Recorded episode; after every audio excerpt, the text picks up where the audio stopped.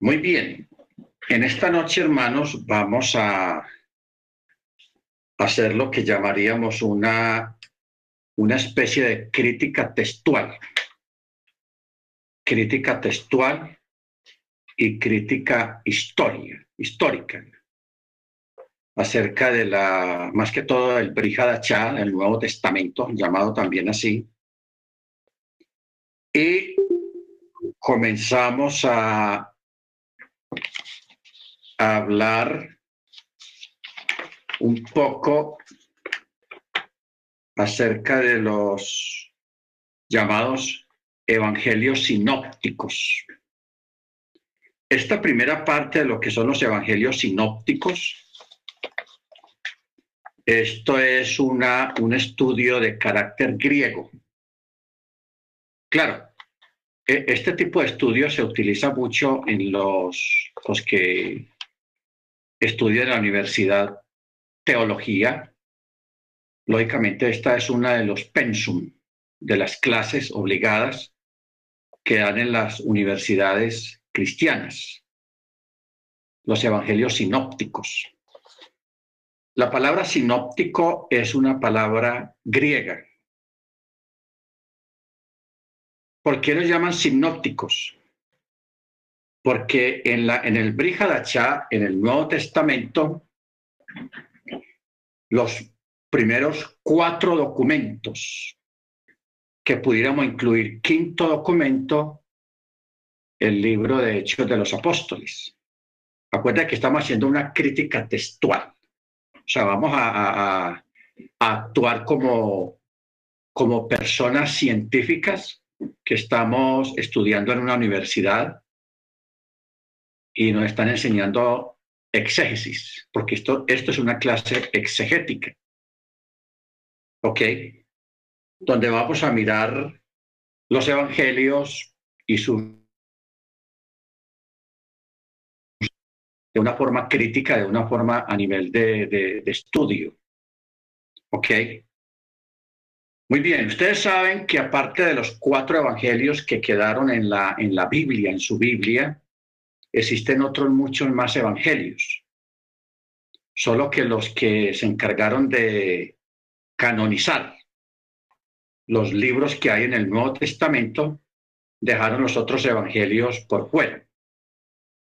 No quiere decir de que sean malos o estaban mal escritos, no, eh, también eran documentos eh, muy importantes porque es bueno que nosotros tengamos una, un detalle aquí en la cabeza de nuestra memoria.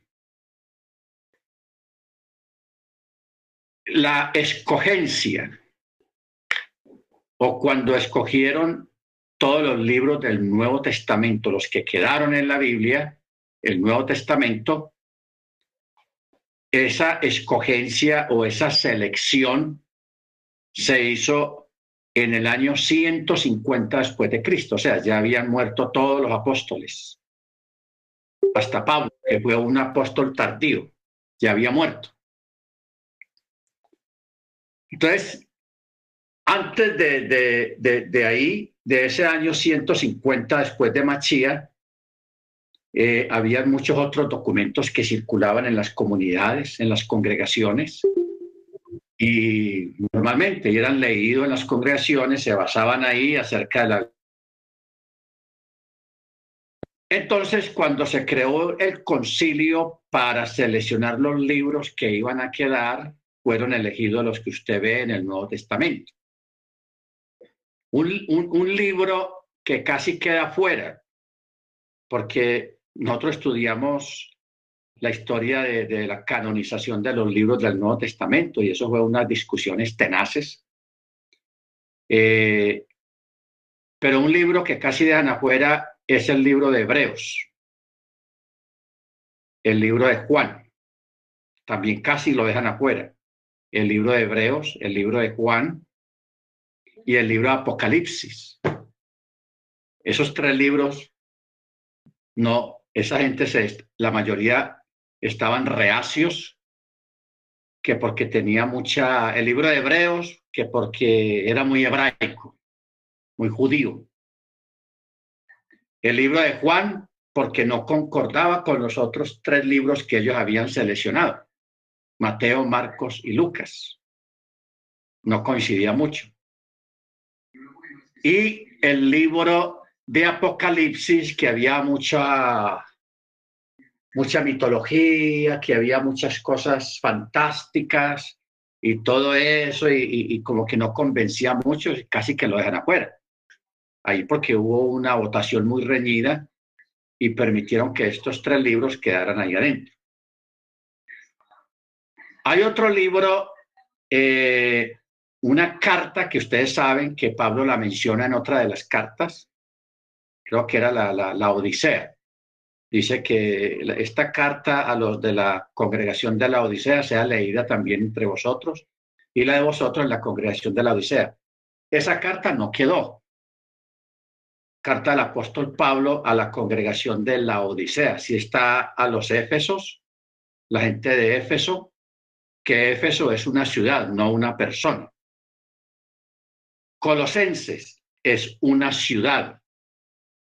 Colosas. Antigua, eh, ah, se llama Colosas. Eso queda en, creo que en Siria. Allá donde hubo el terremoto estos días. Mire algo curioso, hermanos. Ustedes saben que hace como tres semanas o dos semanas un terremoto muy tenaz en Turquía y en Siria, porque Turquía y Siria son vecinos, tienen frontera común. El asunto es, y lo curioso es, hermanos, que en estos dos países, Colosenses 4.16, ok.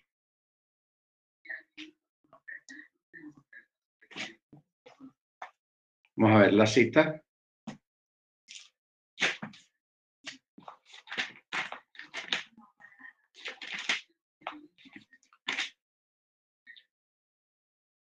Sí, cuando esta epístola Sí, la Odisea, la Odicenses, es la, la congregación de la Odicenses, dice.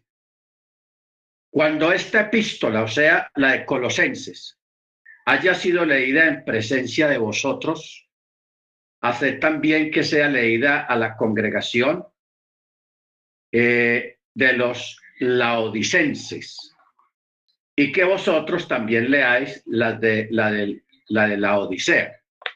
O sea, esa carta o este documento no quedó.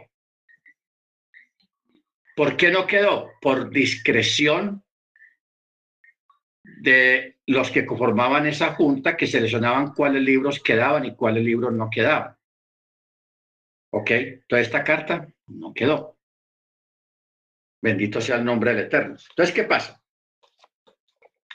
Lo que hablamos acerca del terremoto es de que en Siria por ejemplo, Antioquía.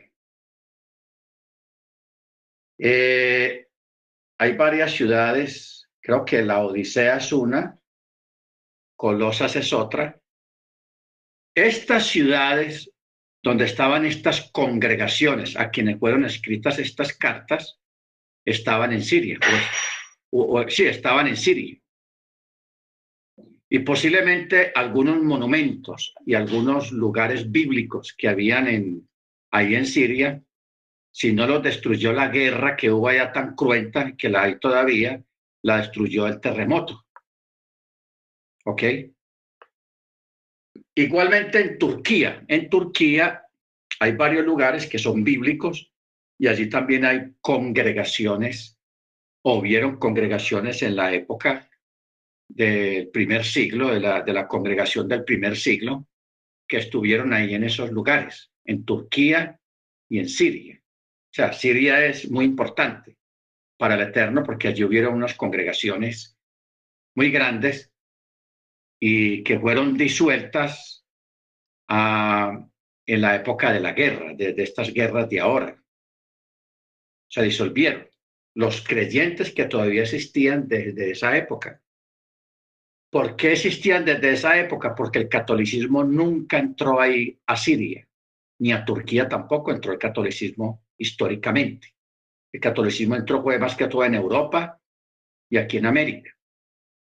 Pero que el catolicismo entrara a, Turquía, a Siria, a Irán, a Irak, nunca. Por eso nunca creamos el, el cuento ese de que la Iglesia Católica es católica en todo el mundo. Eso es mentira. Ellos nunca entraron ni a Egipto, ni a Turquía, ni a Siria, ni a los países árabes. Ellos nunca entraron ahí al Medio Oriente. Solamente Europa y América, especialmente Centroamérica y Sudamérica. Porque Estados Unidos y Canadá fueron países que colonizados por protestantes no católicos. Primero llegaron los protestantes y detrás de los protestantes llegó la Iglesia Católica. Por eso la Iglesia Católica en Estados Unidos y Canadá es minoría, en minoría. Allá los que son mayoría son los protestantes, la iglesia anglicana, la iglesia presbiteriana, la iglesia wesleyana, que son las más antiguas. Luego está la iglesia bautista y después de la iglesia bautista vienen los movimientos pentecostales. Todos esos movimientos pentecostales son nuevos, eso no tiene más de 100 años. Pero ya lo que son las iglesias presbiterianas, la wesleyana, la bautista, la metodista, esas son iglesias que tienen 200, 300, hasta 400 años de antigüedad. ¿Ok? Los movimientos pentecostales o pentecosteses solamente tienen una historia de por ahí unos 110, 115 años, no más. ¿Ok? Pero antes no existían. Antes era la bautista, la adventista y la metodista porque los testigos de Jehová tienen más o menos unos 130 años y la iglesia eh, adventista tiene unos 130 años también. El nacimiento de la iglesia adventista y la iglesia, eh, los mormones, tienen más o menos como 130 años. Los testigos de Jehová, los adventistas y los mormones son como de la misma época son de la misma época. Pero antes, hermanos, las iglesias fuertes que hubieron antiguamente son la wesleyana, la presbiteriana, la metodista y la más recién era la bautista, la iglesia bautista. Bueno, entonces, ¿qué pasa? Se llaman los evangelios sinóticos los que son el Evangelio de Mateo, Marcos y Lucas. Esos son los evangelios sinóticos. ¿Por qué los llaman así, hermanos? Porque sus relatos son muy parecidos, muy parecidos. Más, sin embargo, el evangelio de Juan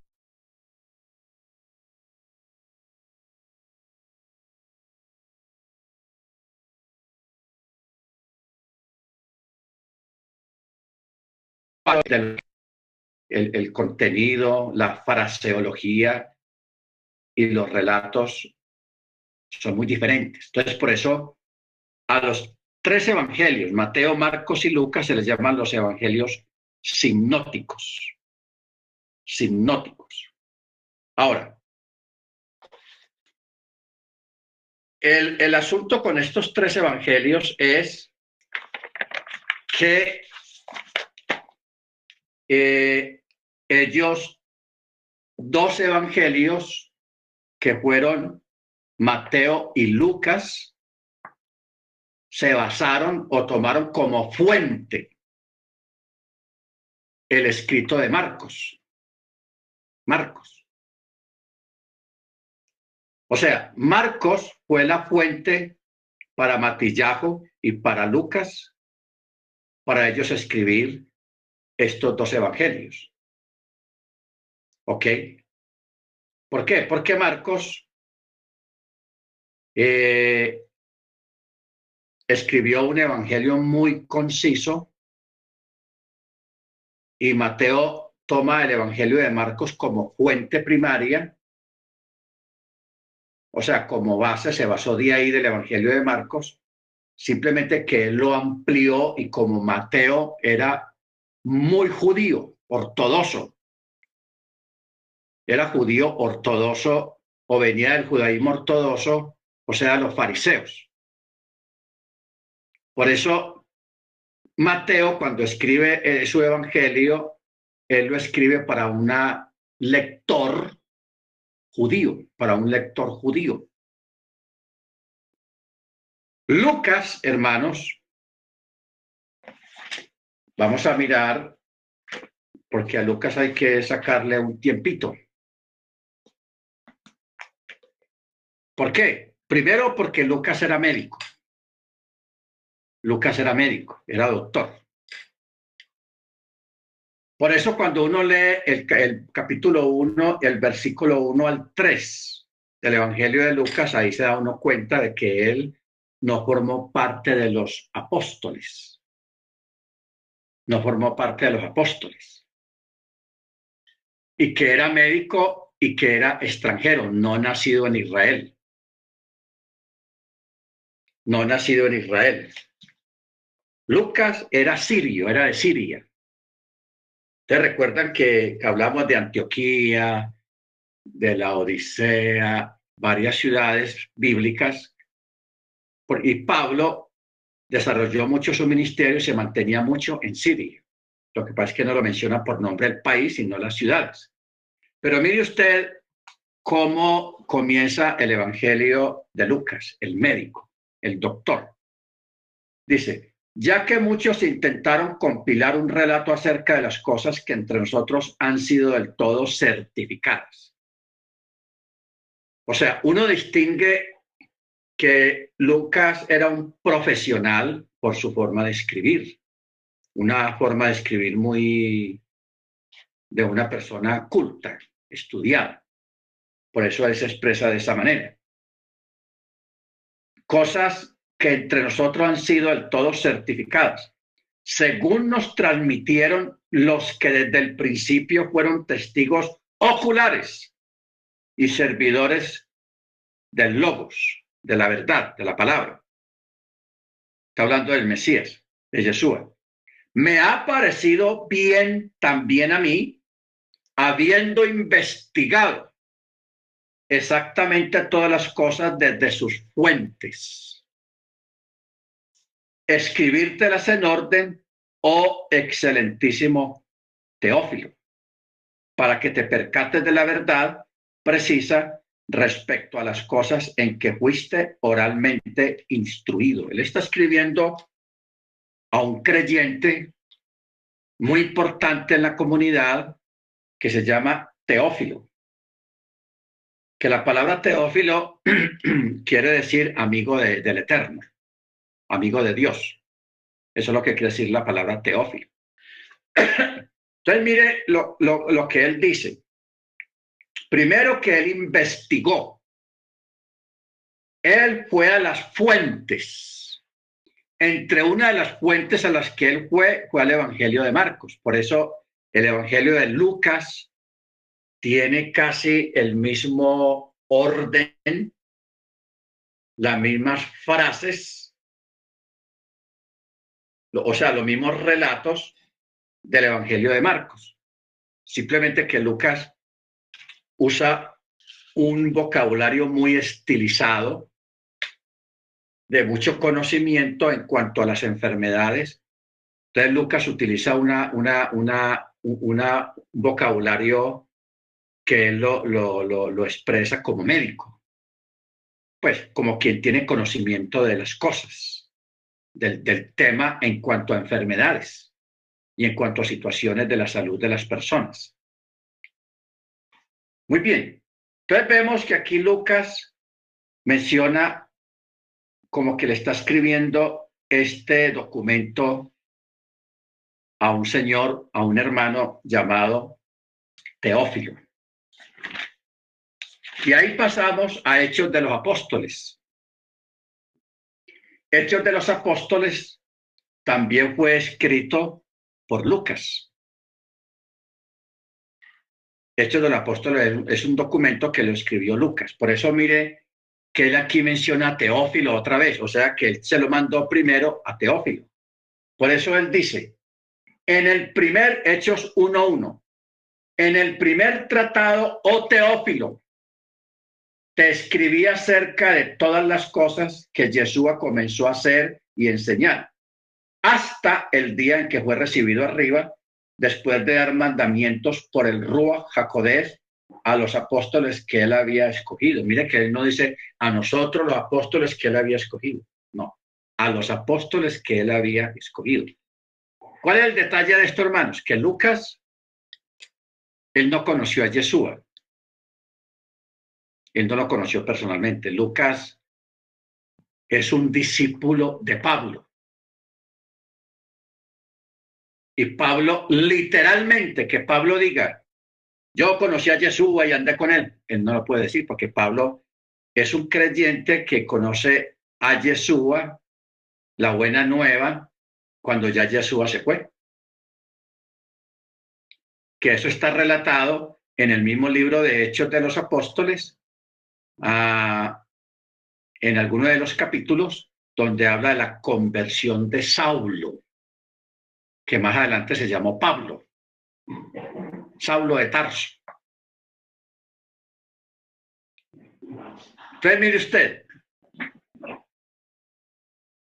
Pablo o Saulo, Rab se encuentra, evangeliza a Lucas, que es un sirio que, aunque no nació en Israel, su padre o su madre si era judío él tenía mucho conocimiento del judaísmo, pero era sirio, era extranjero y era médico. Lucas, él, cuando Pablo estuvo preso en Roma, ya en sus últimos días, antes de que muriera, Lucas estuvo cuidando a Pablo como médico. Ahorita vamos a leer el texto que Pablo habla de eso. El que lo cuidaba él no solamente como hermano, sino como médico y lo asistió en sus enfermedades, fue Lucas. Entonces Lucas, eh, aquí en el Evangelio, por eso él dice, muchos intentaron compilar un relato acerca de las cosas que entre nosotros han sido certificadas, según los transmitieron aquellos quienes en un principio fueron testigos oculares y servidores de la verdad.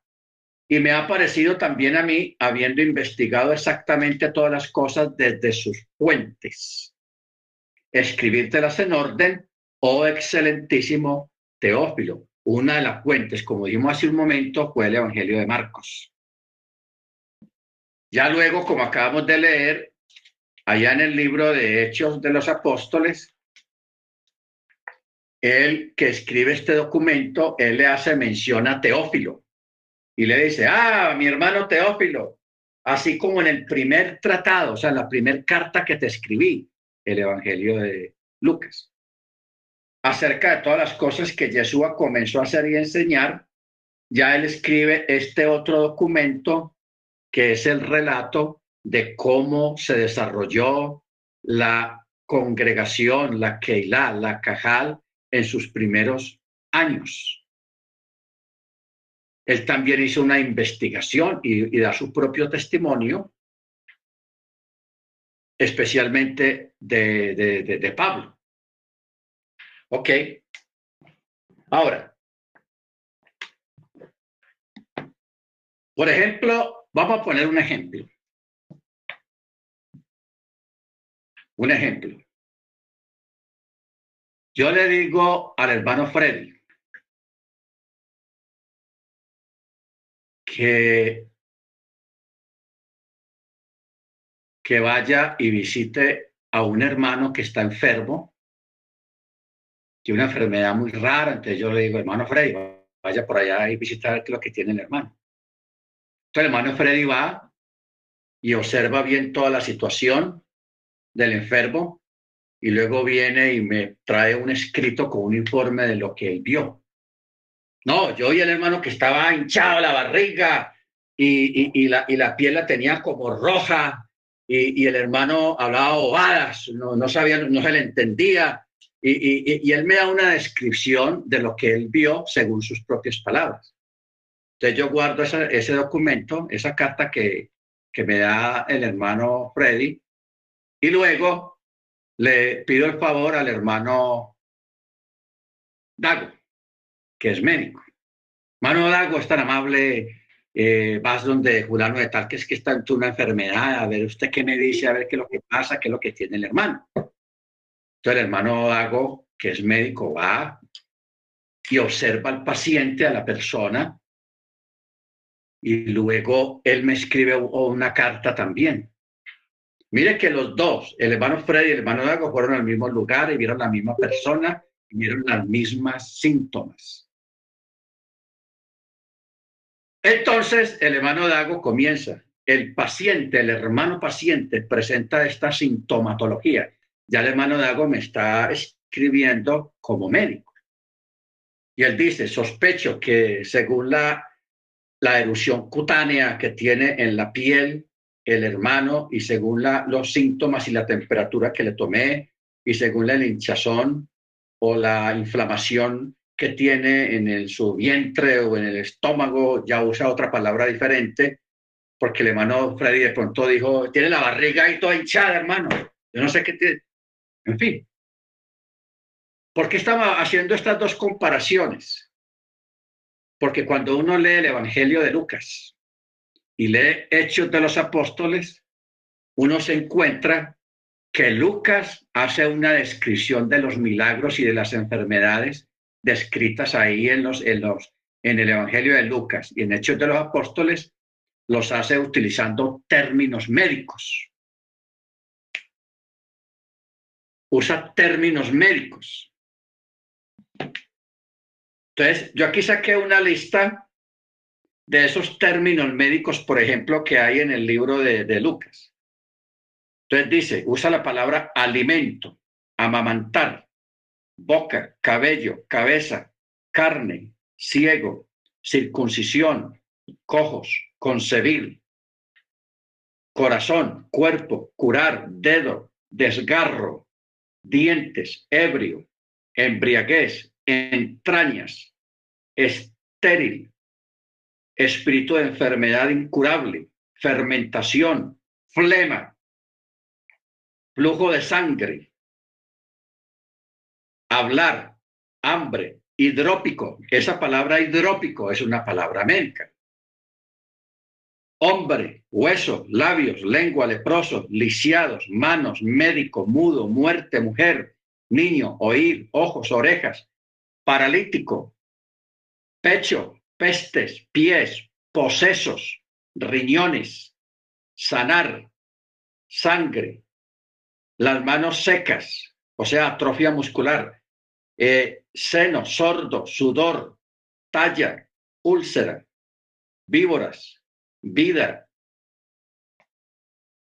Entonces, todas estas palabras, eh, hay una palabra que, que está en el libro de Hechos de los Apóstoles, que es una palabra que si la hubieran traducido tal cual como está escrita, nadie hubiera entendido qué quiere decir porque no somos médicos. Y, Lucas, aquí en estos dos apóstoles, usa un término médico eh, con lo que pasó con Judas o Yehudá. Capítulo 1, verso 17. Eh, dice, porque era uno de nosotros, hablando de Judas, y había tomado parte en este ministerio. Este, cuando compró un campo del salario de su iniquidad y habiéndose cubito prono, reventó por medio y se derramaron todas sus entrañas. Cuando uno va al texto original, Lucas utiliza la palabra cubito prono y los que no sabemos cómo en términos médicos se llama eso, diríamos, y se hinchó, porque así pusieron la traducción, habiéndose hinchado.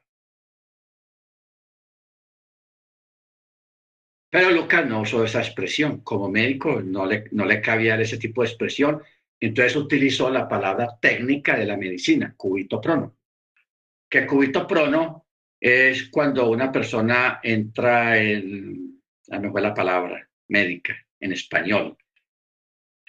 Cuando el cuerpo comienza a, hincharse, hasta que se revienta por la hinchazón. Eso tiene un término médico. El hermano Dago la vez pasada nos lo dijo. Pero Lucas utilizó una, una, una palabra técnica en médica. ¿Ok?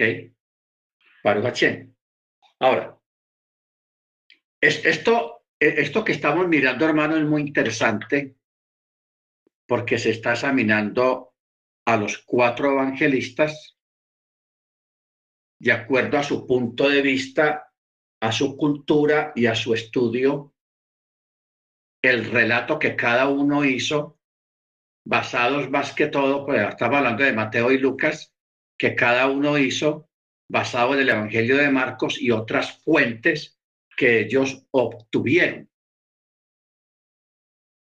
O sea, acordémonos de Lucas. Lucas conoce el Evangelio, la buena nueva de la boca de Pablo, de la boca de Pablo. Pablo viene a conocer el Evangelio o la buena nueva, a convertirse eh, unos 20 a 30 años después de que Jesús se va. Es que Pablo conoce el Evangelio. Entre 20 y 30 años. O sea que Lucas viene a conocer el Evangelio por ahí a los 35 años después de que Jesús ya se fue, de su ascensión y de su resurrección. O sea que ni Pablo ni Lucas conocieron personalmente a Yeshua. Entonces Lucas toma como fuente el Evangelio de Marcos, que ya lo había escrito el evangelista Marcos, ya había escrito, y esa, ese documento circulaba profusamente por cuanto Marcos sí fue uno de los discípulos directos que conoció literalmente a Yeshua en vida y anduvo con él que es una fuente inimaginable, ¿no? Entonces, Lucas se basa primero en el Evangelio de Marcos, también en las palabras de Pablo, lo que Pablo sabía, porque Pablo también habló con discípulos que todavía estaban vivos y les preguntó cosas y se informó de muchas cosas con ellos y aparte de eso, no olvidemos que Pablo le tocó ir a Jerusalén, donde estaban los discípulos que conocieron personalmente a Jesús, o sea, los doce apóstoles.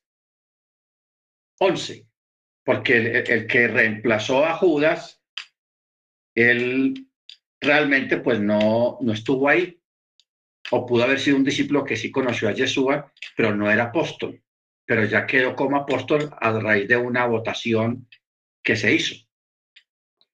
Entonces, recordemos que aquí en el mismo libro de Hechos de los Apóstoles habla de que Pablo fue llamado a Jerusalén para dar cuenta a la Junta Nacional o la Junta Internacional, llamémoslo en palabras modernas, la Junta Nacional de la Congregación de la Keilah a nivel mundial, que eran los mismos apóstoles sobrevivientes. Los mismos apóstoles sobrevivientes. ¿Ok? O sea, estamos hablando de, Jacob, estamos hablando de Juan, de Marcos, de Bartolomé, en fin, todos aquellos doce apóstoles que anduvieron con Yeshua y que él mismo los seleccionó. Usted, usted, usted, vengan y anden conmigo que a usted les voy a mostrar lo que les voy a revelar, lo que a otros no les he revelado. ¿Ok? Bendito sea el nombre del Eterno. Entonces, ¿qué pasa? Lucas escribe el Evangelio de Lucas y el libro de Hechos de los Apóstoles. Y en estos dos libros, cuando habla de enfermedades, de cosas, él usa términos médicos. Términos médicos. Por ejemplo, esta palabra hidrópico. Hidrópico, que era una enfermedad. Yo creo que muchos de nosotros no sabemos qué es hidropesía o hidroplesía. Lástima que no tenemos aquí al hermano Dago, pero vamos a, pedirle al hermano Freddy que nos, investigue ya mismo ahí en el celular la palabra hidrópico o hidropesía. A ver qué es lo que quiere decir. Que esa palabra está en, el Evangelio de Lucas. Yo voy a buscar la cita hidrópico.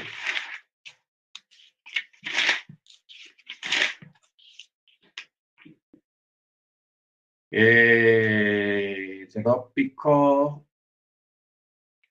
Lucas 14, 2. Lucas 14, 2. Hidropesía, se fue. Hidropesía es un edema o retención del líquido, es la acumulación del líquido claro en los tejidos o en las cavidades del cuerpo. Ahí nos vamos enterando. Lucas, ¿qué fue lo que yo dije? 14.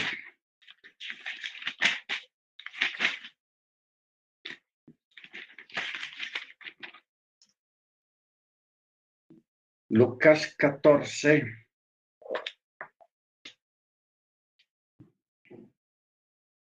Sí, 14.2 dice, he aquí, un hombre hidrópico estaba delante de él. Y tomando Yeshua la palabra, habló a los doctores de la ley y los fariseos diciendo, ¿es lícito sanar en sábado o no? Pero ellos callaron y agarrándolo, o sea, tomando a la persona, al enfermo hidrópico, lo sanó y lo despidió. Y lo despidió. ¿Qué tenía esa persona? Retención de líquidos. ¿Qué quiere decir eso de retención de líquidos? Tenía el cuerpo hinchado. Hinchado completamente. Eso es terrible. Eso es hidropesía. Y mire usted, si nosotros no fuéramos médicos, y hubiéramos estado ahí hubiéramos dicho, no, había un hombre hinchado ahí, lo más de feo, lo más de maluco, y Jesús lo sanó. Y la persona se desimpló. O pudo, haber dado, pudo haberle dado, porque el, el evangelista no da muchos detalles, si la hinchazón fue sobrenatural, porque hay dos tipos de sanidades. Hay sanidades eh, que que tienen su proceso orgánico. ¿Qué quiere decir el proceso orgánico?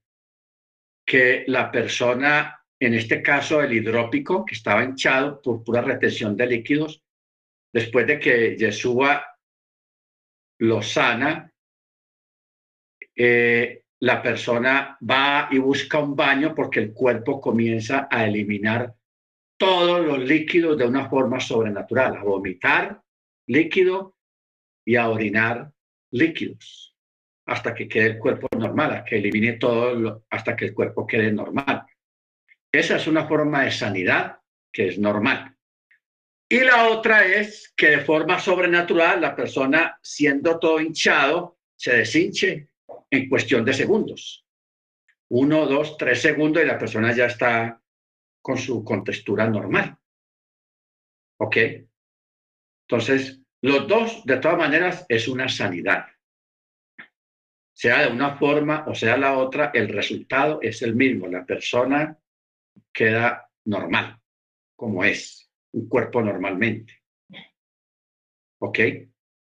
Baruch Porque ustedes saben que el Eterno es soberano y Él puede hacer una, una sanidad como Él quiera hacerla. Él la puede hacer en forma así, ¡pam! Sobrenatural o la puede hacer en forma orgánica, normal. Si hay que eliminar una cosa, hay que sacar al cuerpo, que el cuerpo la elimine. ¿Ok? Bendito sea el nombre del Eterno. Mire usted con esta palabra de lo que es un hidrópico. Y la palabra que está ahí en Hechos del Apóstol, lo que pasa es que en el en las traducciones no pusieron la palabra original, una palabra original griega que se llama cubito prono. Así está en el original griego, cubito prono. Yo sí la he mirado porque yo aquí tengo una, una Biblia española al griego y ahí está, cubito prono. Bueno, entonces sigamos. Cuando se investigan las raíces de la enseñanza del Brihadachá, debemos de recordar que los apóstoles fueron testigos oculares de los eventos de los evangelios. Por ejemplo, Pedro testificó ante el gran Sanedrín, eso está Hechos de los Apóstoles, que dice, no podemos dejar de decir lo que hemos visto y oído. Y en sus cartas también dice claramente, no seguimos fábulas ingeniosamente inventadas, sino que fuimos testigos oculares de su majestad. Y Juan también escribe y dice, lo que hemos oído, lo que hemos visto, lo que han palpado nuestras manos, damos testimonio y os anunciamos la vida eterna. Por eso lo que hemos visto y oído, eso proclamamos. ¿Ok? Luego, eh, en el libro de los Hechos de los Apóstoles también insiste, dice, que solo los que han estado con nosotros desde el tiempo del bautismo de Juan eran candidatos al cargo apostólico. Ok, vamos a, mirar algo aquí referente a estas palabras. En el, en el mundo teológico cristiano hay una discusión respecto a estas palabras. Sobre quién es realmente o qué, qué, quién realmente es un apóstol. ¿Quién realmente es un apóstol? Porque aquí uno de los apóstoles dice que solo los que han estado con nosotros desde el tiempo del bautismo de Juan eran candidatos al cargo apostólico. Ojo con eso, desde la época de Juan, porque ustedes saben que el que primero comenzó a predicar fue Juan. Yeshua comenzó seis meses después. O sea, Juan, Johanán y Yeshua, ellos cumplieron la ley sacerdotal a cabalidad. ¿Qué quiere decir esto?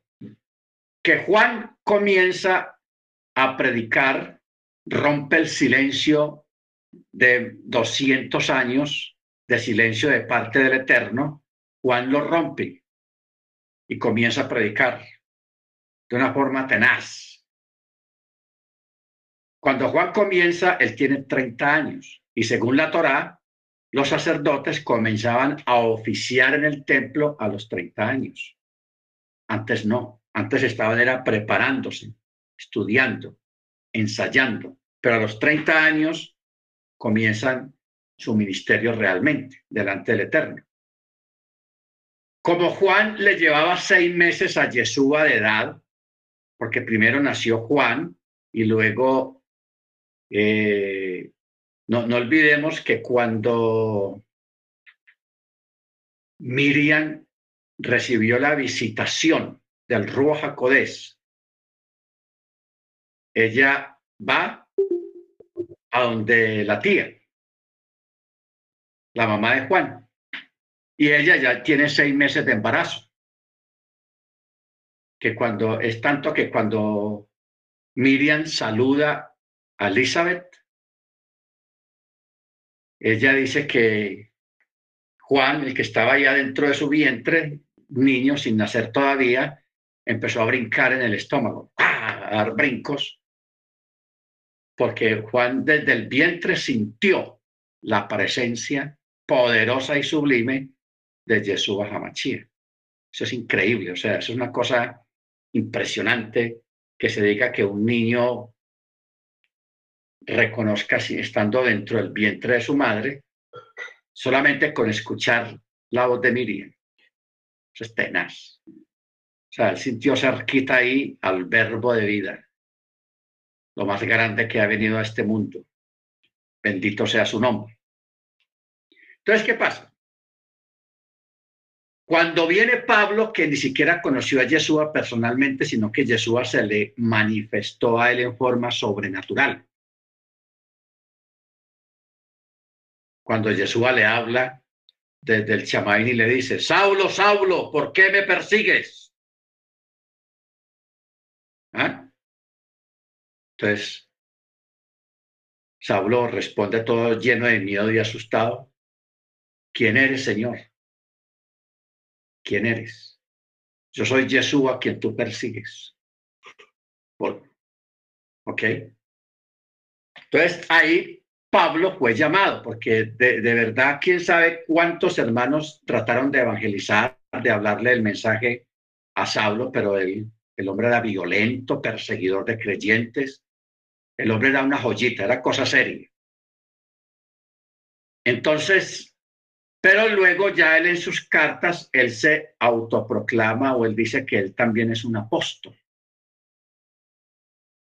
Que él es un apóstol. Entonces, contradiciendo aparentemente lo que se dijo en otro lugar, que solo los que han estado con nosotros desde el tiempo del bautismo de Juan, estos son llamados apóstoles. ¿Ok? Entonces, ahora, desde hace unos 30 años más o menos, comenzó la moda de, pastores que tienen iglesias grandísimas, empiezan a autoproclamarse como apóstoles. Y comienza un movimiento de crear apóstoles y crear profetas. Que la profetiza, que el profeta comienza un movimiento. Eso comenzó hace como 30 años, porque yo ahí me tocó ver eso. Eso no existía de 30 años para atrás. ¿Ok? O sea, de 30 años para atrás, a los grandes pastores, predicadores que habían hace 40, 50, 60 años, esa gente les daba miedo, les daba temor no se sentían en la capacidad de decir que alguien les dijera apóstol. Porque ellos decían, no, nosotros no llegamos ni, ni a los tobillos a Pablo, al apóstol Pablo, que sí estuvieron ahí, que sí fueron testigos, en este caso los doce apóstoles, que fueron testigos que anduvieron con Yeshua, que escucharon su voz, vieron sus milagros, hablaron con él, y eran seguidores de él. Para que venga una persona hoy en día, hermanos, que ni siquiera sabe, ha entendido la Biblia, empezando por eso, que no guarda ni Shabbat, no celebra fiestas, para que diga que es un apóstol. Es complicado. Es complicado. ¿Ok? Entonces, eh, por eso Pablo, hermanos, él dice que él también es apóstol, que no, de pronto no conoció a Yeshua como lo conocieron nosotros, pero que Jesús sí se le manifestó a él de forma sobrenatural, de forma sobrenatural. Bendito sea el nombre de nuestro Adón Yeshua Hamachí. Ahora, eh, hoy en día, hermanos, o antes de 40 años o 30 años hacia atrás, la historia cristiana tiene referencia de grandes predicadores. Por ejemplo, Wesley, que de ahí salió la iglesia wesleyana. Spurgeon, Spurgeon, que hoy en día pastores de hoy en día eh, van a los libros de Spurgeon, porque la mayoría de los mensajes y predicaciones de Spurgeon están en, en unos libros que él escribió o alguien los escribió, recopilando todos los mensajes de Spurgeon. Ese tipo era un predicador teso, hermanos. Era un tipo, si nosotros nos remontamos a, hace unos 100, 150 años, que no había técnicas hoy en día, por ejemplo, en el tiempo de invierno allá en el norte, que hoy en día hay calentadores y hay de todo, tecnología para dar calor en tiempo de frío, pero que en esa época no había eso. Y ese tipo, hermano, en pleno invierno, temperaturas a, 9 grados, a 8, grados, a, a 1 grado centígrado, frío tenaz. Hacía campaña allá en Estados Unidos o en Europa en carpas en pleno invierno, bajo una carpa, todo el mundo con esos abrigos y guantes y, gorros por el frío. Pero cuando ese tipo, por ejemplo, hablaba del tema del infierno y lo hacía de una manera tan viva que la gente se despojaba de los abrigos porque le daba calor, o sea, sentían el infierno ahí, el fuego del infierno lo sentían. O sea, esa era la, la técnica y la fuerza que tenían esa gente para predicar que eran capaces de transportar a las personas a un lugar, en este caso el infierno o al, o chamaín, a los cielos, usando unas palabras. O sea, han habido unos predicadores históricamente, hermanos, muy tenaces. Ese Cliff, este Wesley, eran predicadores de pesos pesados. Lo mismo que este, el que escribió el libro Corre, Nicky, Corre. No acuerdo el nombre. Que eso, un predicador que predicó mucho en Brooklyn, en un lugar muy peligroso, y ahí se convirtió en un montón de combos, de, pandillas. Se convirtió en el Evangelio.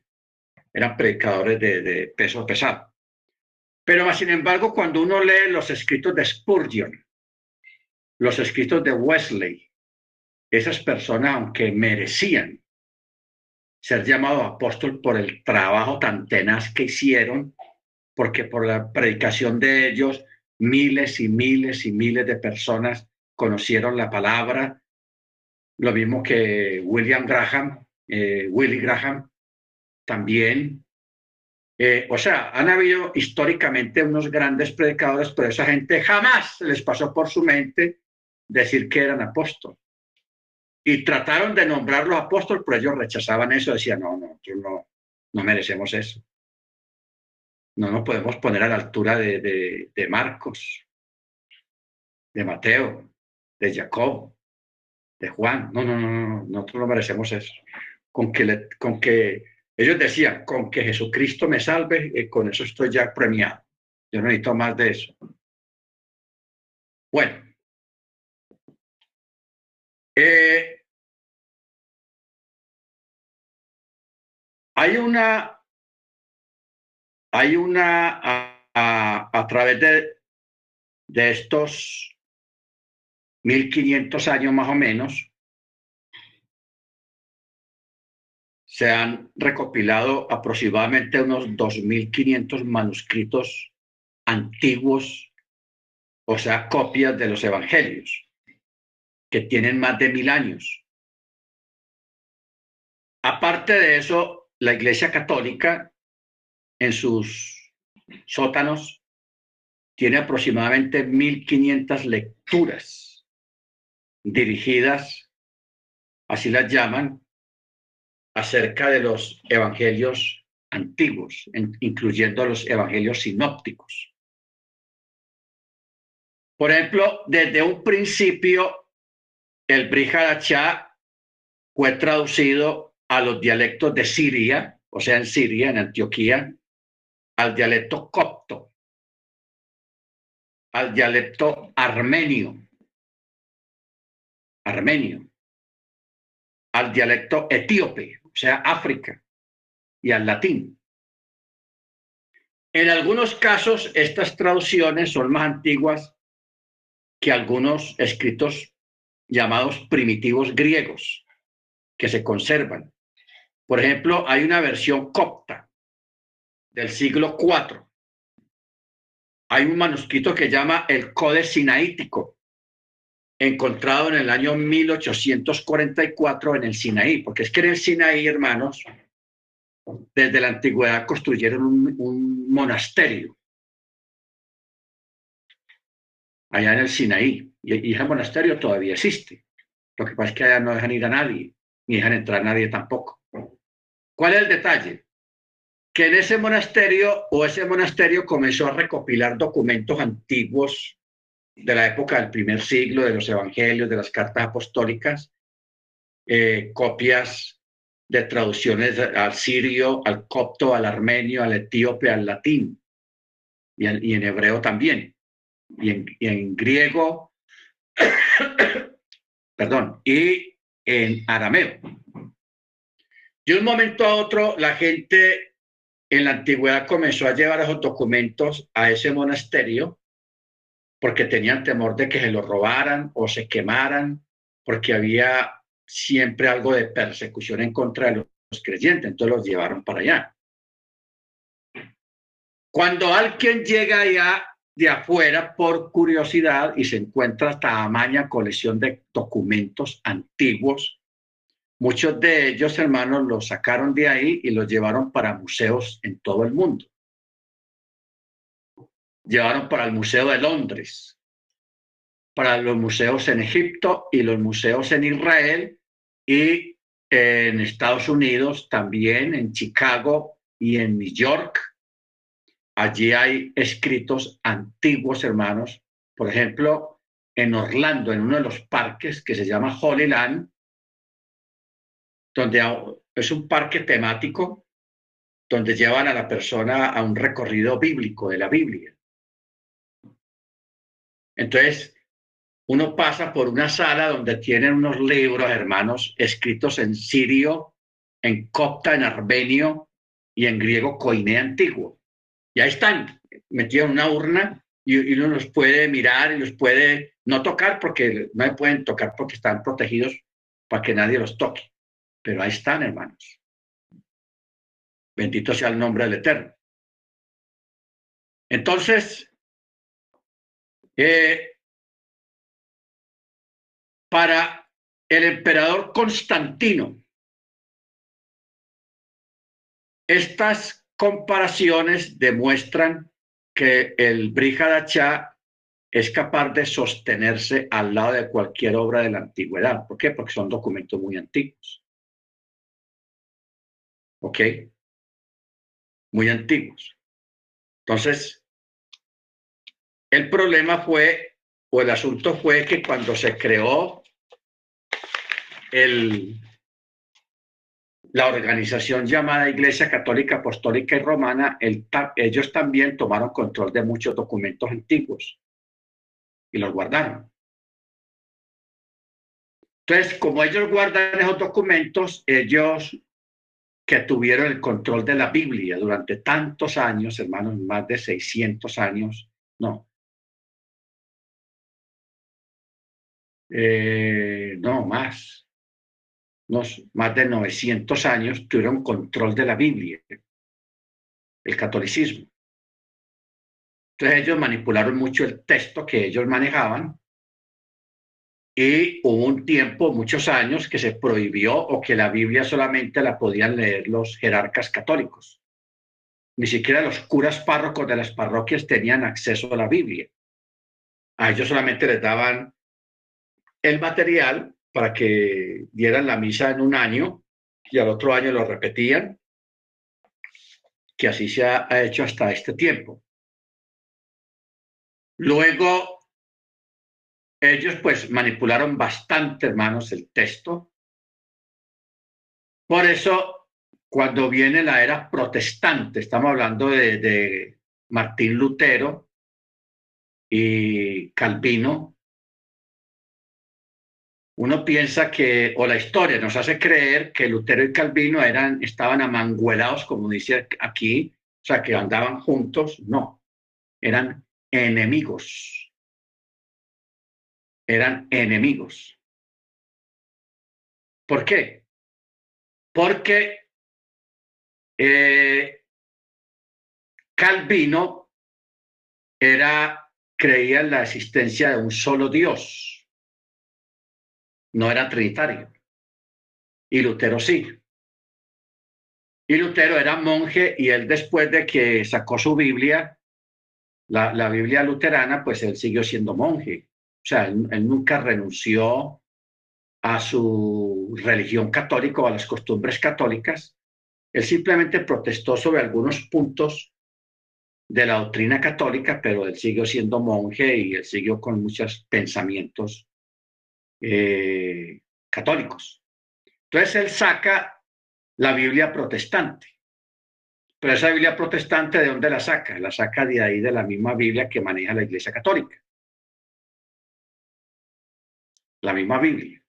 Simplemente que él le cambió a otros términos más también que se adaptaran a su nueva creencia que él tenía. Luego de ahí de esa Biblia es que la mayoría de los protestantes, porque después de Lutero viene Reina Valera y Casiodoro de Reina. La Casiodoro de Reina es llamada antigua versión. Algunos usted la puede tener en sus manos o la tuvo. Una, una Biblia que llama la Santa Biblia de Casiodoro de Reina. Y hay otra que es la más común, la que más se usa en la iglesia cristiana, que se llama la Biblia Reina Valera. No pensemos que Casiodoro es reina y Reina Valera son lo mismo, no. Reina Valera es un personaje y Casiodoro de Reina era otro personaje.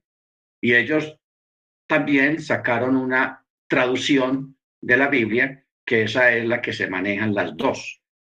Reina Valera y Casiodoro de Reina es la que se maneja en el mundo cristiano allá afuera. ¿Ok? Baruch Ahora, cuando nosotros, por ejemplo, usamos, porque la, Biblia que más, más me ha gustado es la textual. Es la que yo más uso. La misma Biblia textual ha tenido varias ediciones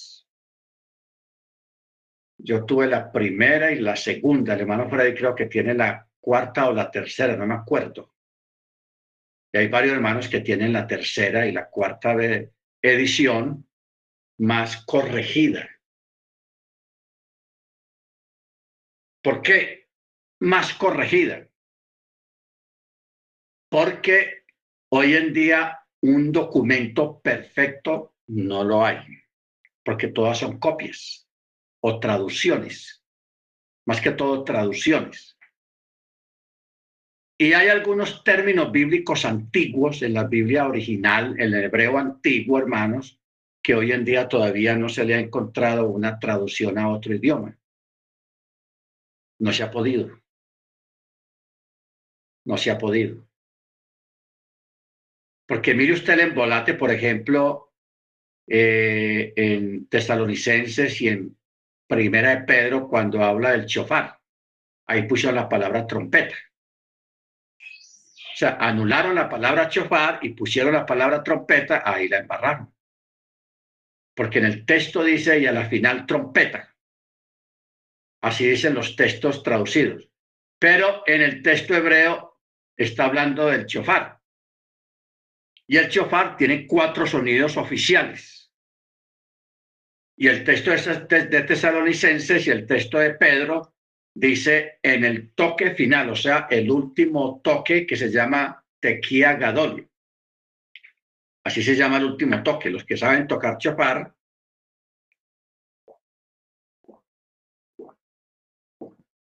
saben que el último toque se llama tequía gadol. Tequía gadol, o sea, el el, gran sonido. Que ese sonido, que es el último sonido del chofar, que es sostenido, que es el último, en el texto original de Tesalonicenses y Primera de Pedro, dice, y en el último toque de la, del chofar será la venida del Mesías, cuando suene el último sonido. El último toque, porque son cuatro. ¿Ok? Simplemente tradujeron a la final trompeta, pues ¿cómo así que la final trompeta? No, el, último toque, el toque final de los cuatro sonidos. Ok.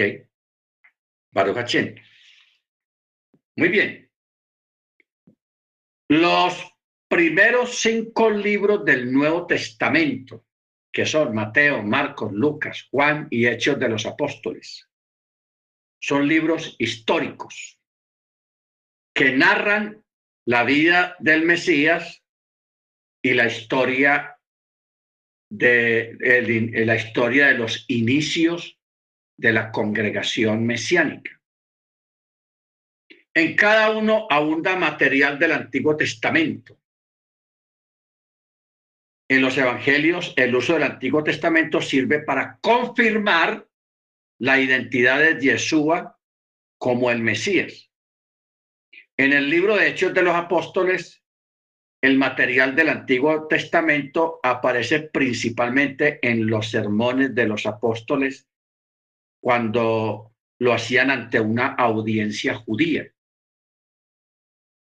Porque es lógico, si yo me voy a sentar o usted, vamos a, prestarle atención a esto que voy a decir.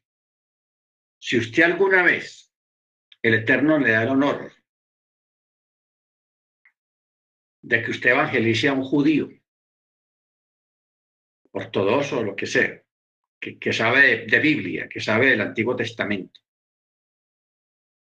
Usted no puede evangelizar a un judío de la misma forma que evangeliza a un católico o a un evangélico. No.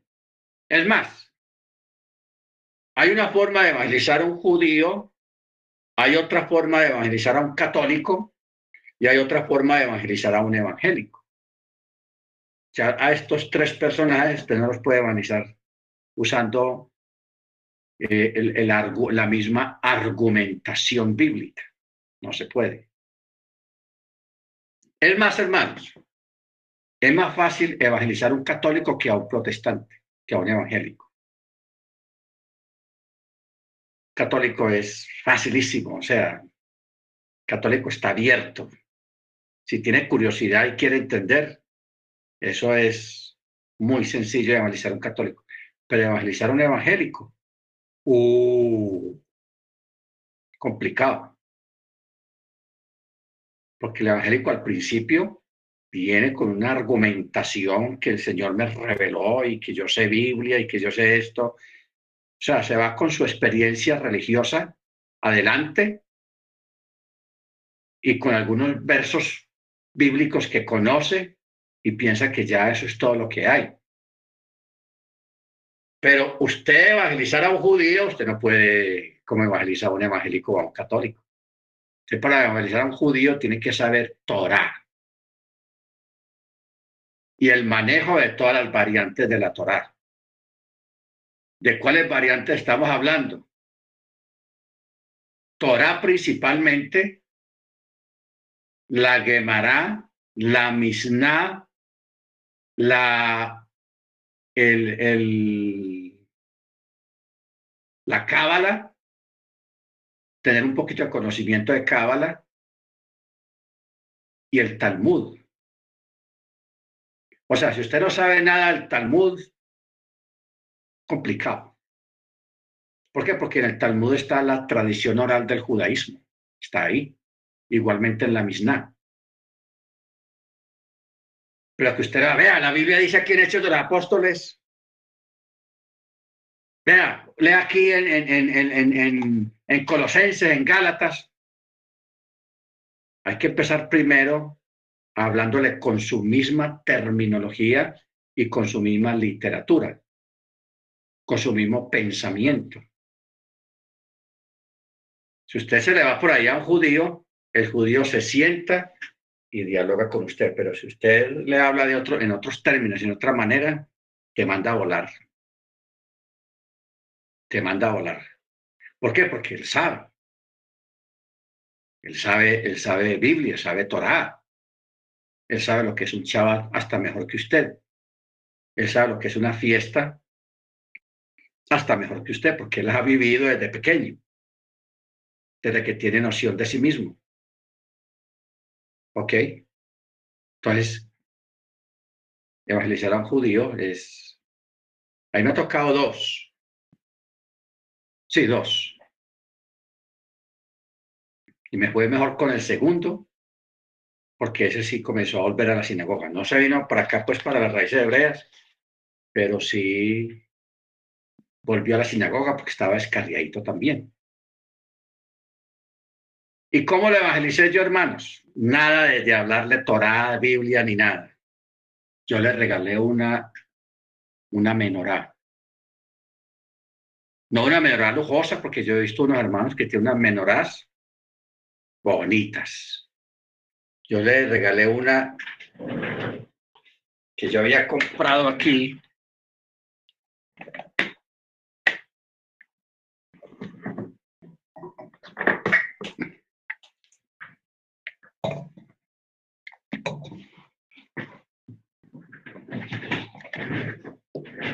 Hace muchos años a un cerrajero, aquí en Medellín, se le alumbró el bombillo y hizo un montón de menorás y sencillas, hermano. Mire esto como es de sencillo.